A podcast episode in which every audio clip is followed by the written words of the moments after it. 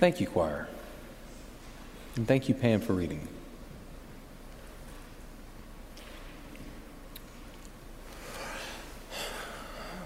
If we're being honest with ourselves, we'll acknowledge that it was always there from the beginning. And so we should have been able to pick up on it before now.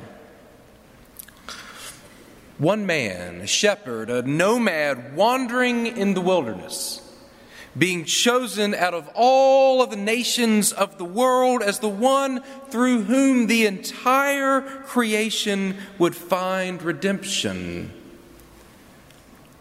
His great grandson Joseph, the precocious little runt of the litter, who was so irritated that his brothers finally had enough and sold him into bondage, being the one to save the family from famine. Baby Moses being plucked from the Nile in order to redeem his people. David, another aggravating runt being anointed as God's chosen king, Esther saving her people from annihilation in the days of King Xerxes, on and on and on. Throughout the stories of God's people, we see God choose the small things of this world to work through. The overlooked things, the supposedly weak things. The poor of the world, the little brothers of the world, the women, those who had been dismissed and disregarded by everybody else around them. Thus, when we come to a text like the one from Isaiah this morning, we probably ought not be surprised. Out of the stump of Jesse, behold a shoot something growing seemingly perhaps by accident out of a stump long assumed dead, the tiniest of plants. A shoot. Not a sapling, not even a seedling yet. Just a shoot a few tender leaves clinging to the slimmest of trunks, so small that you would miss it if you did not know where to look. And yet, Isaiah says, as its leaves begin to unfurl and its roots branch out below, this is the place where the Spirit of the Lord chooses to fall. Not on a mighty tree but upon a shoot. The passage goes on from there, of course. Some of you may know it by heart. We're shown the image of a lamb dwelling with a wolf, a kid, which is another name for a baby goat lying down with a leopard, a calf, and a lion, all of them there together lambs, kids, calves. The emphasis is again on the small things in these verses the weak things, the vulnerable things. Perhaps they're just there out of mercy. Perhaps they are there as a kindness. Perhaps they are there tolerated just for a time by the wolves and the big cats surrounding them. But no. Because we are also told that all of these creatures, predators and prey alike, are being led by a small child. And we realize that there is something else going on here altogether. That this is a new thing that God is doing in our world. And yet, as I pointed out at the beginning, perhaps it is not so new after all. After all, it was a shepherd's sling in the hands of a boy that felled the mighty Goliath. After all, it was a cloud on the horizon no larger than a man's fist that let Elijah know that the drought was over. After all, it was barely more than a child's lunch two fish, some bread. They wouldn't even sell you that little bit of food at Captain D's that got used to feed the multitudes out in the wilderness.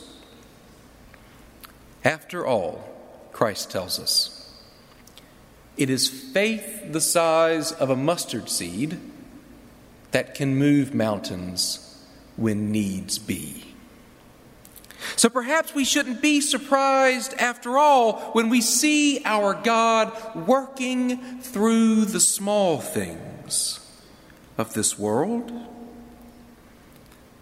But that begs the question, doesn't it?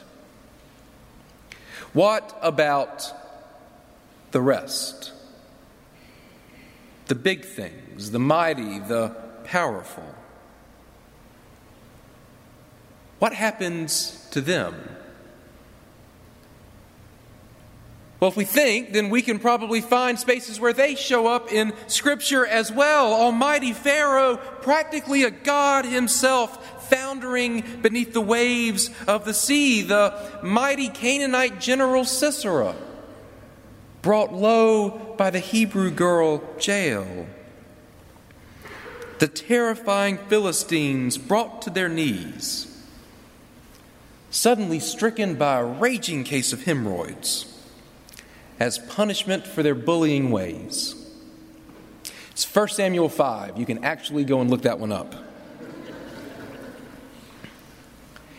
Even Saul, Israel's own first king, is brought low and set aside once he gets too big for his own britches. For centuries now, scholars and theologians and Christians of all stripes have debated whether or not it's true that God has a preferential attitude towards the poor in comparison to the wealthy.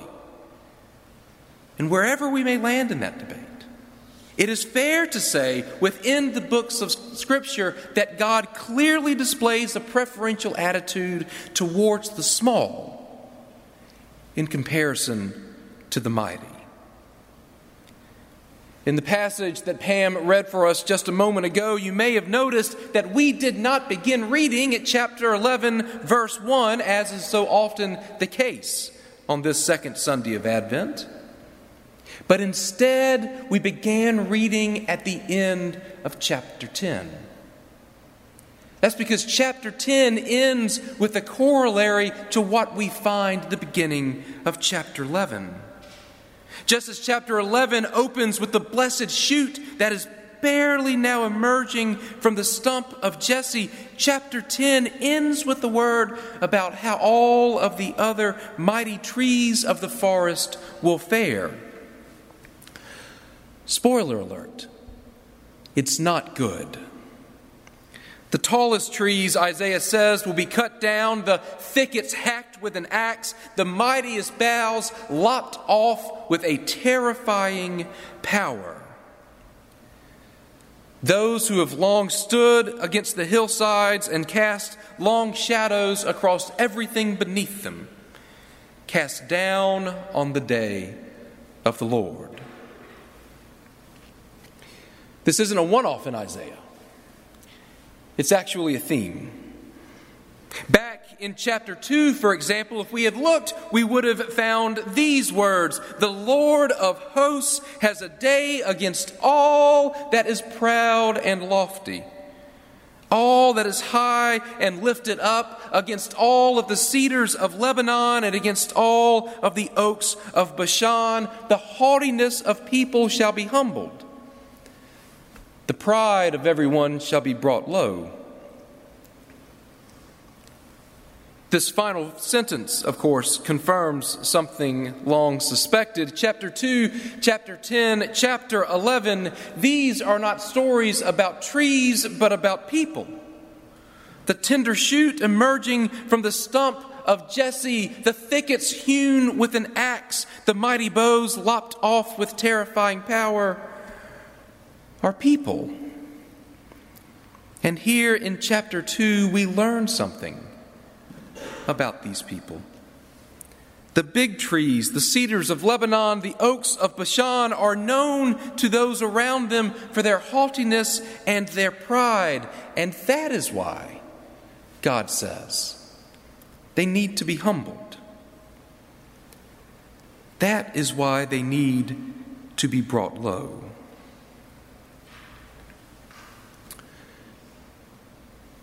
Now, contrast for a moment that haughtiness with the general attitudes of the small and the vulnerable and the young of the world. Think, for example, how much babies want to be picked up, how they want to be carried, how they reach up to us for it. Think about how comfortable they are having their bodies manipulated, arms and legs moved about as needed, diapers changed, creams applied, clothes chosen for them, and then put on. Think about how much they like to be tickled, how much they enjoy it, how they will even at times ask for it, and then try for a second imagining yourself or any other adult asking for the same. Offering up the opportunity for somebody to take control from you in that way, to give up control, even if just for a moment. But even more than that, to give up your dignity and your pride things in this world that are not so easily retrieved. I think my point is this all small life, all young life, at least, I should say, knows that life is itself a gift. That life is simply received knows that it's really just along for the ride, knows that life is guarded and is bounded always and everywhere by the, by the care and the carefulness of those who are around it. And the rest of us, whether it's on a farm or in a kennel, whether it's in a hospital delivery room or perhaps in a garden bed as we watch the tiniest, tiniest, most delicate shoots spring from the earth. Whenever we come into contact with new life, we are reminded of the giftedness of life ourselves. How little any of us really are ever in control. How this, all of this, isn't something that we have wrought for ourselves. And it's only as we are distanced from that truth as we venture out from our earliest years, as we grow, as we age, as we become more worldly, or perhaps as we become worldly wise. Only then do we convince ourselves that life is not defined by the gifts that we receive, but instead by those things that we earn, that we take. It is only when we get big, when we come to think of ourselves as big, to define ourselves as big, important, formidable, only then do we decide that life is ultimately defined by control, by winning and by losing, and it is then that we decide that to be out of control is, in fact, the most terrifying thing of all. So perhaps that is why, in Scripture as in life, God so often chooses to work through the small things around us. The simple things, the vulnerable things, things that know better than to assume that they have got it all under control. Perhaps they are the ones, to go back to the language of Isaiah 11, who can best receive the Spirit of the Lord, who can receive the wisdom and the understanding and the counsel and all of the rest of it. The ones who know how to receive that kind of hope from outside of themselves and how to rest easy within it instead of trying to grasp it for themselves and take control. And if that's the case, if the great and the mighty of this world, because of their haughtiness and their pride and all the rest, are somehow constitutionally unable to receive the good news as readily as their smaller, more vulnerable neighbors, then you and I, insofar as we are big and mighty and powerful, you and I may have a few things that we need to learn before that young child shows up to meet us in three weeks' time. Thanks be to God. Amen.